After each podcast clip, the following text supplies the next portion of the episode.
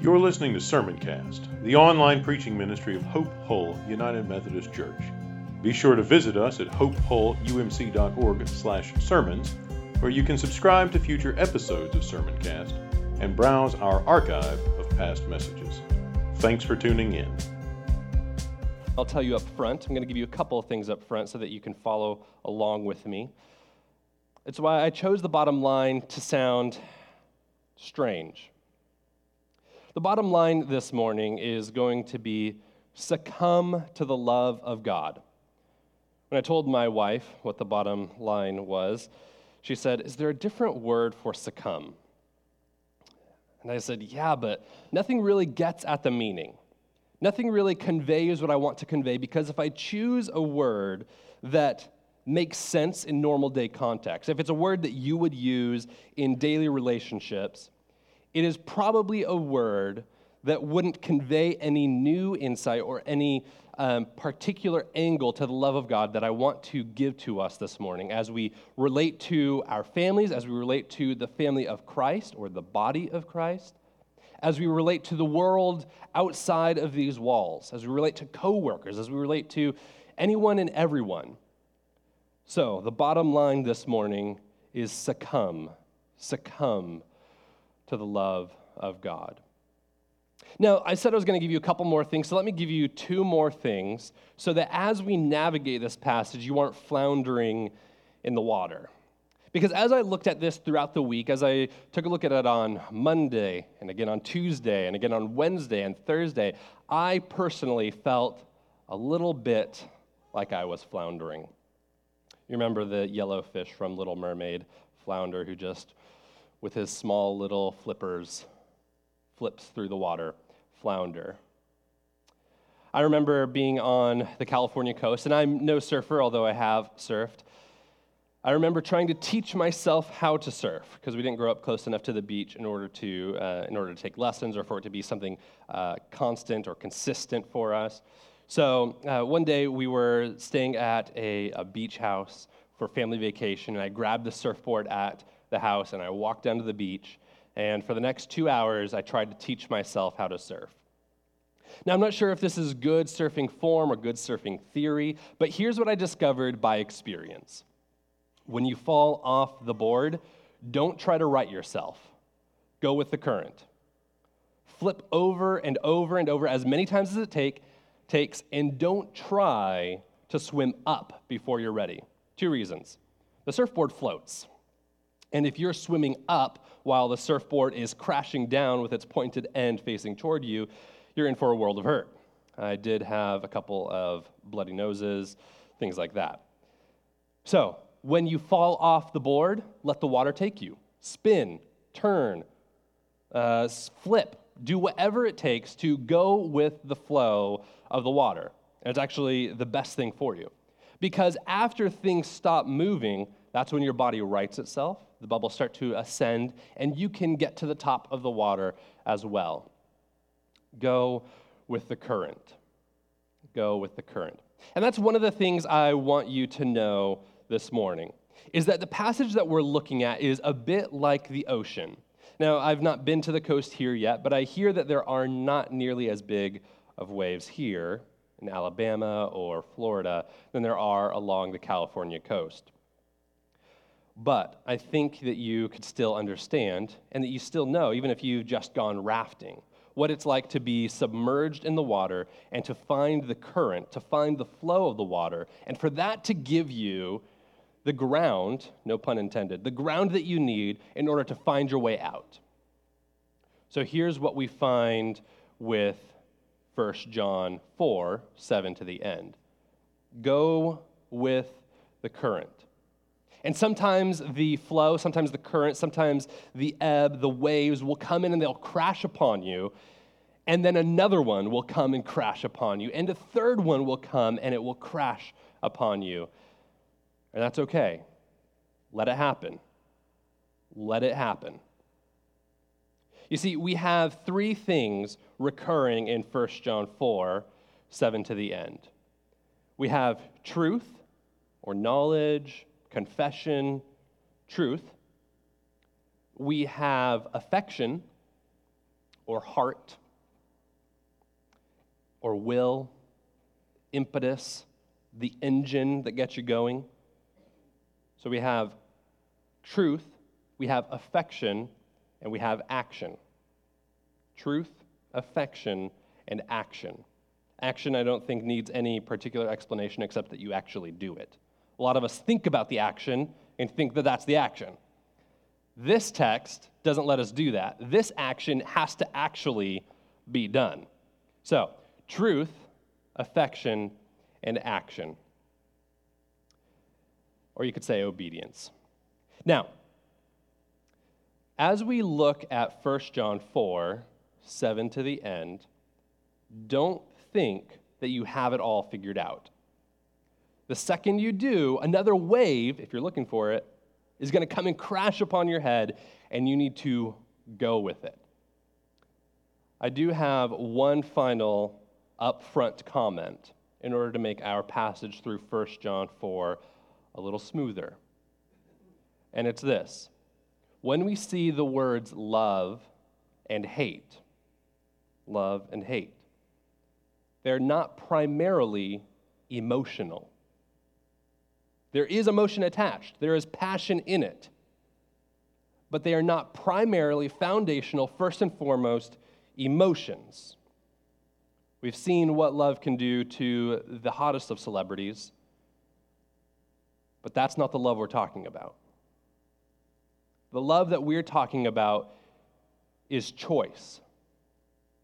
It is moving toward someone or something. Or, in the case of hatred, moving away from someone or something.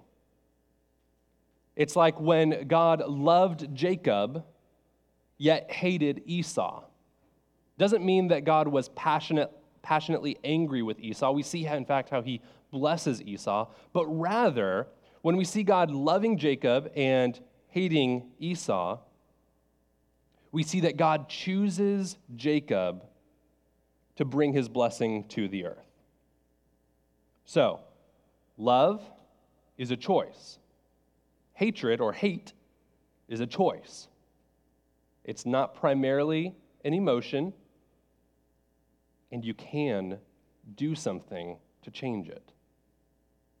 All right, let's read our text. 1 John 4, starting in verse 7. Beloved, let us love one another, for love is from God, and whoever loves has been born of God and knows God. Anyone who does not love does not know God, because God is love.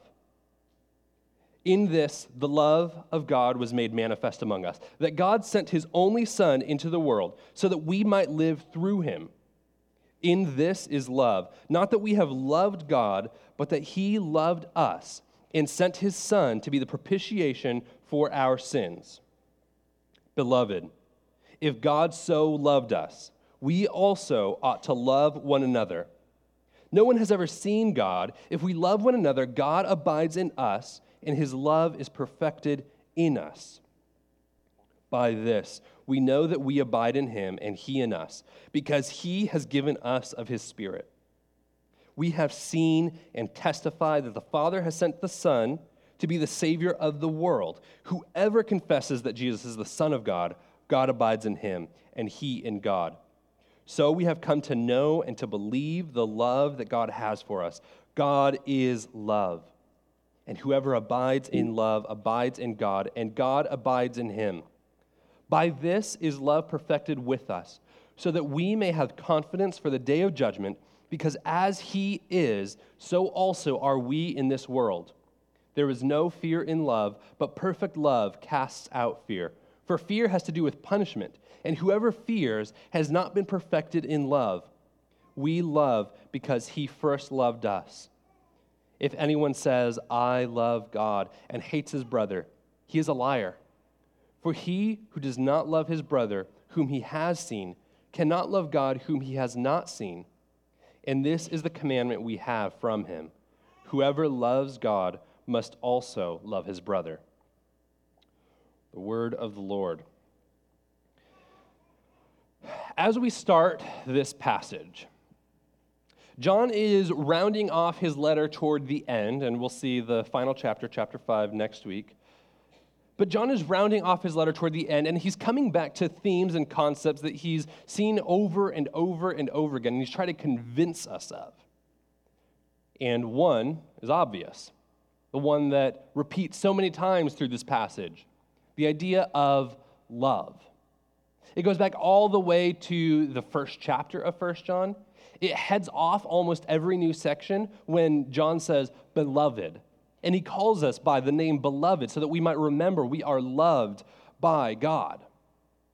But there are other things as well. Truth, for example, knowledge. And truth is more than just knowledge.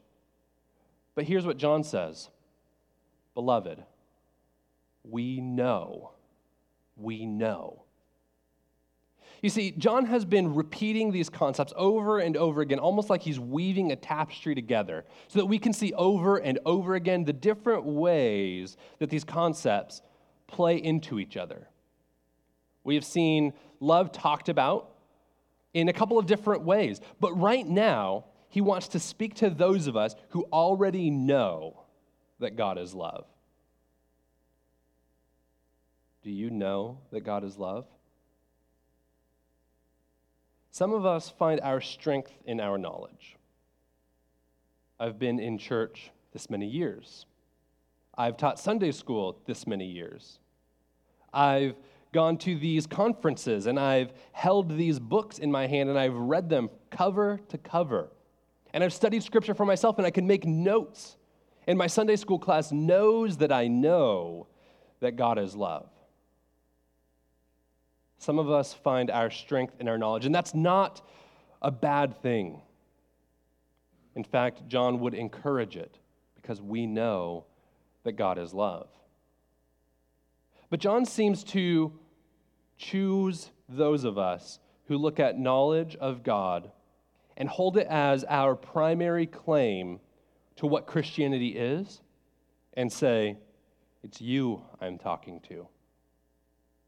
You're the person that I want to convince right now because you think that you know everything. And you're not audacious, you're not, you're not arrogant about it, but you just find comfort. And just as your brother or your sister in Christ, your spouse or your family member might be the one who loves easily, might be the one whose affection pours out of their sleeves for their neighbor and just as your other spouse, your, well, your other friend, your other family member, or your spouse, if they were alternately inclined, does really well with actions, right? You see their hands. You see them doing things every day. They're, they're in the kitchen, they're preparing food, they're serving others, they're putting up chairs, they're putting up tables, they're taking it back down, they're cleaning things up. You've seen them and you know how good they are with their hands. And praise God for those of us whose hearts bleed for those who are hurting, for those who are lost, for those who are just trying to find their way. And praise God for those of us who do with their hands what we are so, it's so hard for us to do. And praise God that there are those of us among us who love God with our minds, and it's just what we're good at, the way that God wired us. You see, it takes all of us for the body to work. And that's the way God intended it head, heart, and hands all together. And it isn't so that you have to work really hard to make up what you're lacking. It's so that you can look to your brother or your sister and you can say, I need you. I need you. So John writes this passage and he says, Beloved, specifically those of us who know what God is like, here's what I want us to talk about this morning. Here's what I want you to read about in my letter.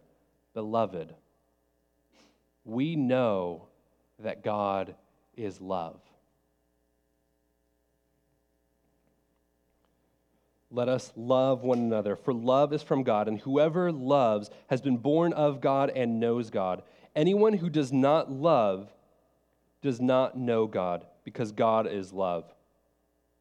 In this, the love of God was made manifest among us, that God sent his only Son into the world so that we might live through him. In this is love, not that we have loved God, but that he loved us and sent his Son to be the propitiation for our sins. Beloved, if God so loved us, we also ought to love one another. If God has so loved us, we also ought to love one another. So here, John is opening or uh, continuing this letter. He's opening this section by saying, Look, we know what God is like. We know that God is love. We know the things that we've done. But remember, here's the warning anyone who knows what God is like or says he does, but doesn't love, can't say that he actually knows God. There is no connection there. The person who says that he knows God but doesn't love does not know God. Now, you know some things about God. You know that God the Father sent God the Son to the earth.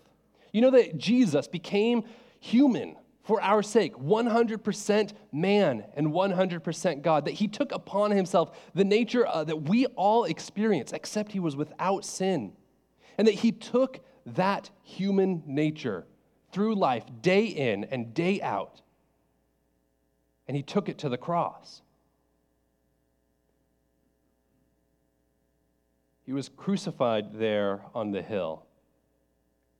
And John says, We know that he was the propitiation for our sins. Propitiation is certainly not a word in our daily context. Propitiation means the turning aside of wrath, the turning aside of anger. When Jesus was the propitiation for our sins, John is telling us look, your sin warranted God's anger. Your sin warranted, it was worth God's hatred, God's judgmental act, his sword to come down upon your head. When we were in our sin, we deserved the wrath of God. And what is wrath?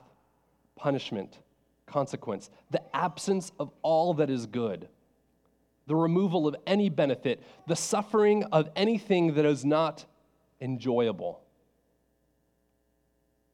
We deserved it because of our sin. But God, God the Father, sent his Son so that Jesus would become the propitiation, the sacrifice, the one that would turn aside the wrath of God. God the Father did it, He sent it, He sent His Son so that He could choose to love with perfect affection, so that He could choose to incorporate us into His body. God the Father sent Jesus the Son when we were not worthy so that in the Son's sacrifice, God could look on him instead of on us. So that his wrath would be turned away and that he could welcome us as his children. And you who know God, you know this. You know this about the love of God, and you know that the love of God is so deep that He would give up His Son, His only Son, the Son whom He loved. He would march him up the hill like Isaac was, He would place him on the sacrifice, and God would go through with it for your sake and for my sake.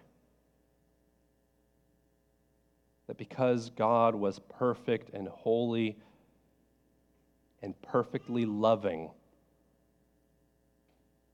and Jesus himself, the embodiment of love as well. Jesus himself, who was made manifest among us, Jesus himself, who came down as the Son of the Father, as the perfect image of everything that God is, as the, as the fully divine and fully human sacrifice. That Jesus, as the one who loved, would offer his life willingly as an act of love to God the Father and that he would act, offer it up for your sake and for my sake, that in his love, Jesus would give his own life just as Isaac, Isaac climbed upon the sacrifice willingly, so Jesus would march up the hill under his own authority.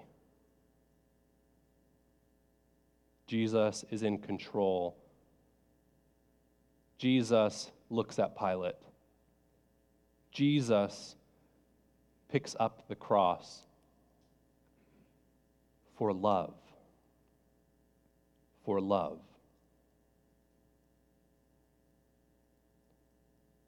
God the Father and God the Son, in perfect unity, in perfect love, offer the propitiation, offer the turning away of wrath for you and for me. Jesus willingly and God the Father willingly put Christ on the cross in a state of utter hopelessness so that you can have hope. God the Father and God the Son lovingly, willingly put Jesus upon the cross to experience betrayal at the hands of the closest friends so that you could experience a homecoming. God the Father and God the Son in perfect love put Jesus upon the cross to experience the torment of infinite death so that you can experience infinite life. God the Father and God the Son in perfect love and perfect unity put Jesus on the cross to experience joylessness, to experience hatred, to experience decay, so that you don't have to. Brothers and sisters, beloved, if God has so loved us, we also ought to love one another. And this isn't an ought to like a should, like I might have, could have, should have, would have, and under other circumstances. This ought to is an obligation. Who could look upon Jesus crucified and risen again and say, Yes, but I will hate my brother? Who can look at Jesus crucified and risen again and say, Yes, God the Father did this for my sake. Yes, God the Son went there for my sake. Yes, the Holy Spirit was in the whole thing, orchestrating everything around it. But me, I will choose my own way. You know the love of God. You have seen it. It came embodied God in human flesh. He walked the earth in your shoes. We have seen the testimony. God manifest, God made apparent among us, God really here in human skin. We have seen his love and we know his love. We bear witness to his love. This is our confession, and we know these things. If you know these things, John says, if you know them, you must love.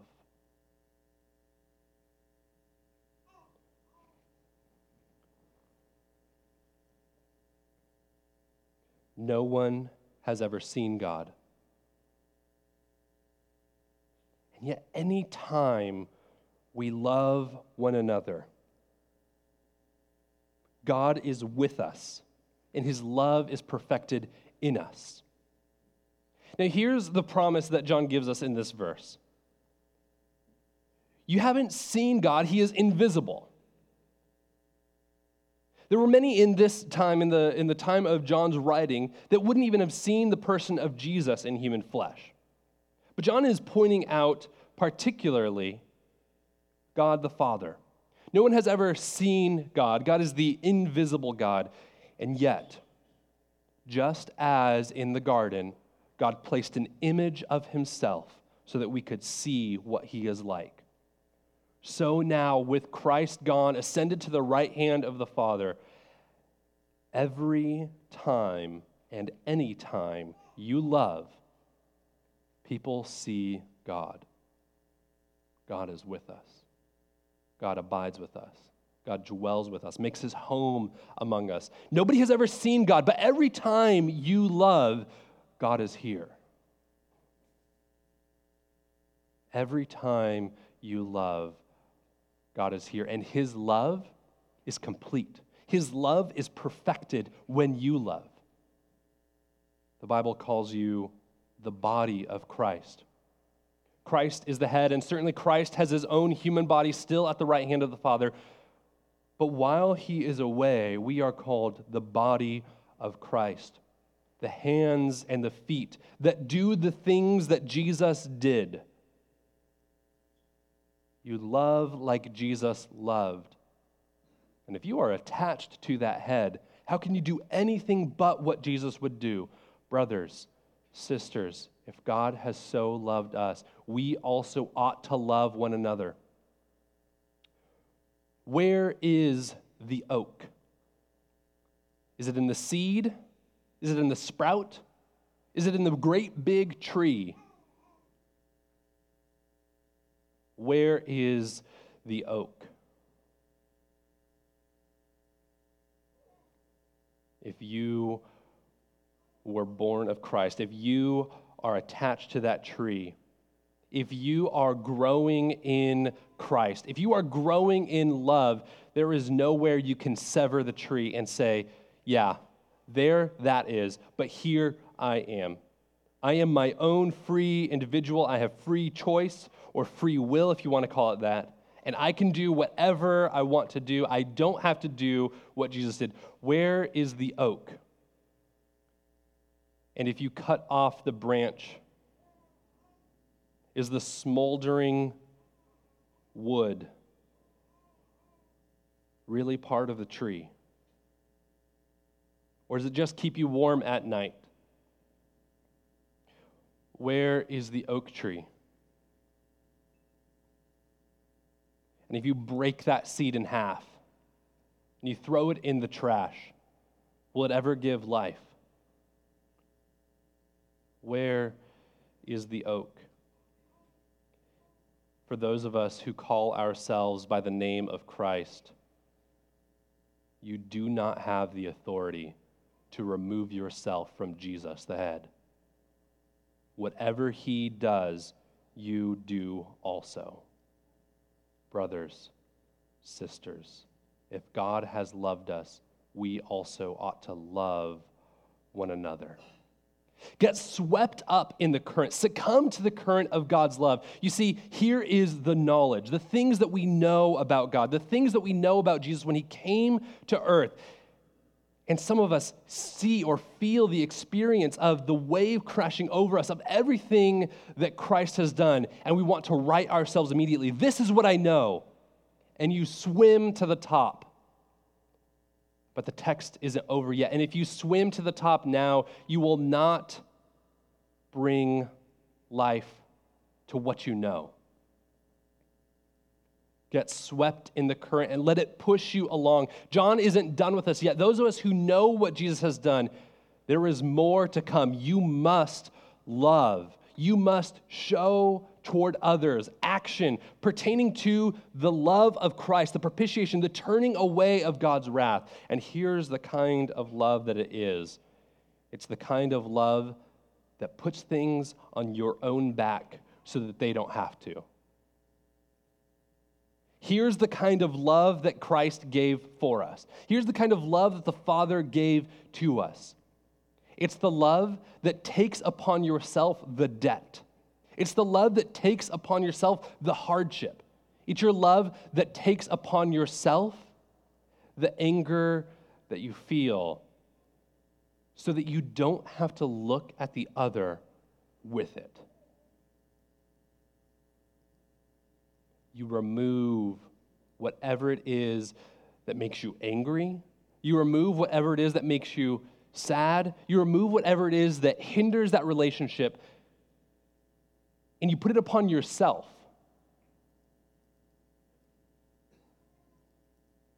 So that you can love them,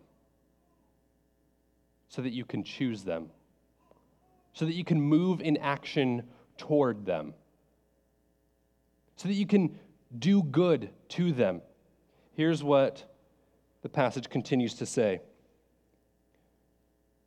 By this we know that we abide in him and he in us, because he has given us of his Spirit. And we have seen and testified that the Father has sent his Son to be the Savior of the world. Whoever confesses that Jesus is the Son of God, God abides in him and he in God. Notice the word confession. So here we have knowledge and truth again. Whoever confesses that Jesus is the Son of God, God abides in him and he in God. So we have come to know and to believe the love that God has for us. God is love. And whoever abides in love abides in God, and God abides in him. By this is love perfected with us, so that we may have confidence for the day of judgment. Because as he is, so also are we in this world. Because as he is, so also are we in this world. Brothers and sisters who don't struggle with affection or who don't struggle with action. Thank you. We need to see you. The body of Christ needs to see the hands and the heart beating and moving. Thank you for what you do. And please continue to do it so that those of us who are a little further behind in that area can keep moving on toward what we know we should do. We have the confession and we know what it is. And when you struggle to put it into words, please come to us so that we can explain to you what it is that Christ has done and why it matters. But keep doing what you are doing. We can't have the body of Christ short circuiting itself and everybody severing themselves off so that those who do stuff are over here, and those who feel stuff are over here, and those who think stuff are over here. We need you. And nobody is exempt. Those who know must feel. Feel is a little bit of the wrong word, but we'll get there in just a minute. Those who think feel, those who feel do. Those who do think, those who think do. Those who do feel, and those who feel think. Head, heart, and hands. God put you in this body for a purpose, for a reason. And it's not some ethereal concept that you have to try to figure out the will of God for your life. It's not something that you have to flip open the Bible and choose a word and see that as a prophecy for your, your for what you're supposed to do. God put you here for a reason, and that reason, according to John, love one another. Love. Bear up with people's weaknesses when you see the person who knows a lot or has fancy feelings for people not doing what you're able to do, please don't look down on them. Help them. And people who know stuff, when you see those who are doing stuff, but they don't have the words to express what they're supposed to believe as a believer, or when you see those who have the feelings and you and you know that they want to do stuff, they just never seem to they're too spiritual, they're too they don't they don't ever quite get the substance like you think you do. Don't look down on them. Help them. And those of you whose heart has been transformed by the grace of Christ, and so you want to go out and do stuff and you want to go out and know stuff, but sometimes you just struggle with getting it done, or sometimes you just struggle with putting it into your head and thinking it over and really understanding it. Don't look down on the others. Don't look down because they seem to be doing something and it's just a drudgery for them. Don't look down on the ones who know stuff because they don't seem to be really caring about it. Help them. Love them. And show them in your action, show them in your attitude, show them in your words what the love of God is like. Because if Christ was the propitiation for our sins, we also ought to bear up on ourselves any weakness that we see in order to look on them with love. But affection. Let's talk to you. Affection or for those who are struggling in this area, for those who know stuff, or for those who do stuff but don't know what affection actually is. The love of Christ transforms your affection so that now you want to do stuff. And again, it's not primarily an emotion, it's not primarily a passion. It is the impetus, or it is the pull, the tug. It's the initial gusto that gets you to do something the love of Christ informs your affection so that you can love one another. So that when you see your brother and your sister, you are pulled toward them. You choose them over something else. You choose love, not hate. Affection you are the engine. You are the one that pulls us in the direction or pushes us where we go. Look to your brothers and sisters to know that where you are headed is not just feeling good, but it's aligned with Scripture. And look to those who do stuff because they are the ones who are going to actually get it done. But nonetheless, those of you who have the affection of Christ, the will to send the Son that the Father had, or the will to go to the cross that the Son had, or the will to be in the midst of it all as the Spirit had. Those of you who have the will, keep going. Keep choosing love. When you get knocked down, go again for the good of those around you, not for the good of your own desires. Because remember, our framing reference here is the propitiation of Christ, the bearing up of the wrath of God, the bearing up of your of the weaknesses of everyone around you so that you can look on them with love, not with disdain. Love, not hate. Beloved, we know that God is love. We have seen the Son. And the Son came by his own will, by his own affection. He embodied the truth, and he actually went to the cross. We also ought to love one another. Beloved, Nobody has ever seen God, but every time you love, God is among us. And it's not some wishy washy, happy thought of God. It's not some abstract idea or concept that God is just this happy feeling, this mysterious secret that we can attain or that we can bring into our midst. No. John tells us it's the Holy Spirit, the very breath of God that hovered over the waters of the deep in creation. The very breath that compelled Christ into the desert and that Christ breathed out at the cross. God is among us. So, how do we do it? How do we love one another? Remain in Christ, Jesus said. Remain in me, and I will remain in you. I am the vine, and you are the branches. Remain in me.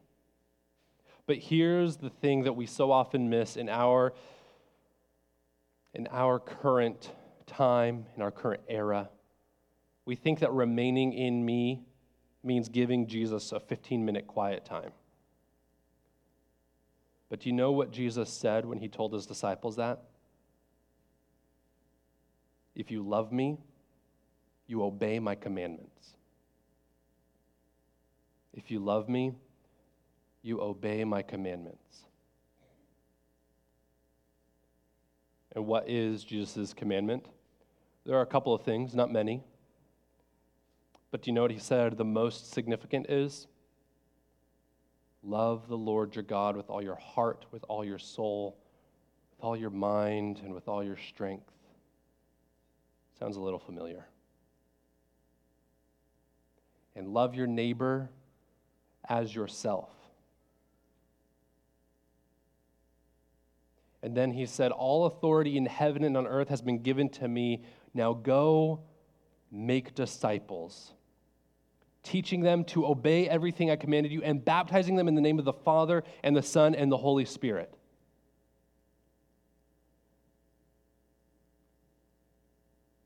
Obey the commandments of Jesus. And as we think about things, as we consider how to do this, there is one hiccup that we're sure to have, and it's this. If I don't feel like it, it'll be hypocrisy if I do it. Can I tell you? That's exactly what the devil, who is a liar, wants you to think. Tell me where in Scripture God says, feel this, then do it. No, no, no. He often, almost every time, says, I have loved you, now go love others, or I have chosen you, now go do this thing. So often there comes God's, God's movement toward us before anything happens. Almost every single time. God has chosen you when you were undeserving, but because He has chosen you, you go out. But never, never in Scripture does He say, First, wait for the feeling, and then go do the thing that you're feeling. Even the affection we're talking about this morning is more, is more substantial, right? It's something that is pulling you towards someone or something. It's an action, it's a, or it's a, it's the beginning part of the action. It's the oak seed right before it becomes a sprout. There is nowhere in Scripture, and if you can find it, please let me know, there is nowhere in Scripture that waits for you to feel something before you do what is right. Here's the secret that we sometimes, most of us, don't recognize. If you do it, you will start to feel it. If you do it, you will start to feel it. It is not inauthentic, it is not hypocrisy, you know the, the thing about the Pharisees? People think that the Pharisees are this great example of hypocrisy. And it's true, Jesus called them such. But the, the Pharisees were hypocritical not because they did something without feeling it. The Pharisees were hypocritical because they did something without believing Jesus. When you do something because you believe, even when you're not sure how it's going to work out, that is the essence of faith. That is what it means to be faithful. That is what it means to trust God because I don't see how it will work. I don't see how it will do any good. I don't see how it could be better this way. But God said it will, so I do it. That is faith, not feeling. Jesus said, If you love me, you will obey my commandments. And here's the promise that comes with it. Here's the promise that comes with it. As you jump into the water and as you're swept up, as you succumb to the current of Christ's affection and Christ's, uh, Christ's truth, Christ's knowledge, and as you succumb to the, the, to the current of Christ's action and doing, and you do it yourself, you go along with the water, and as you accomplish or do all of these things in the name of Jesus, as you do all of this, here's what Jesus says to you.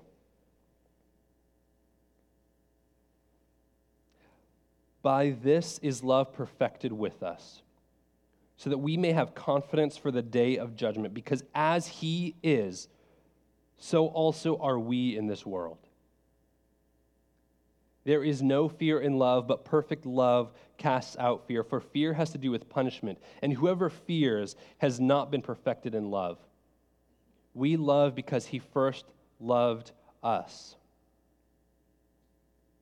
We love because he first loved us. As you jump into the water, as you see the love of God, and as you participate in it, as you swim along with everything that is happening, as you get pushed along the way by your brothers and sisters who are trying to do the same thing as you succumb to the love of God, succumb to the current of God's love. Your confession is purified.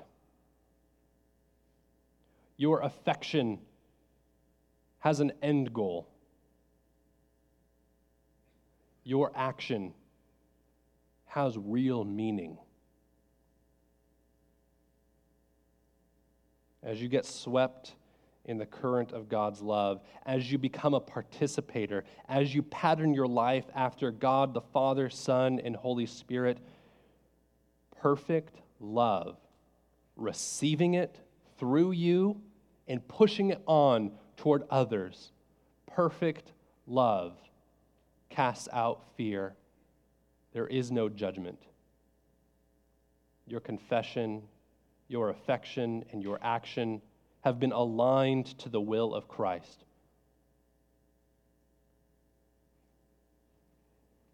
If anyone says, I love God, and hates his brother, he is a liar. For he who does not love his brother, whom he has seen, cannot love God. Who does not love his brother, whom he has seen, cannot love God, whom he has not seen.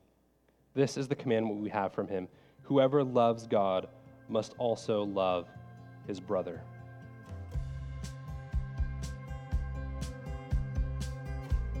You've been listening to Sermoncast, the online preaching ministry of Hope Hull United Methodist Church. If you enjoyed this message, consider sharing it with a few friends. Remember to visit us at hopehullumc.org/sermons and subscribe to get notified when new content is posted. Thanks for listening.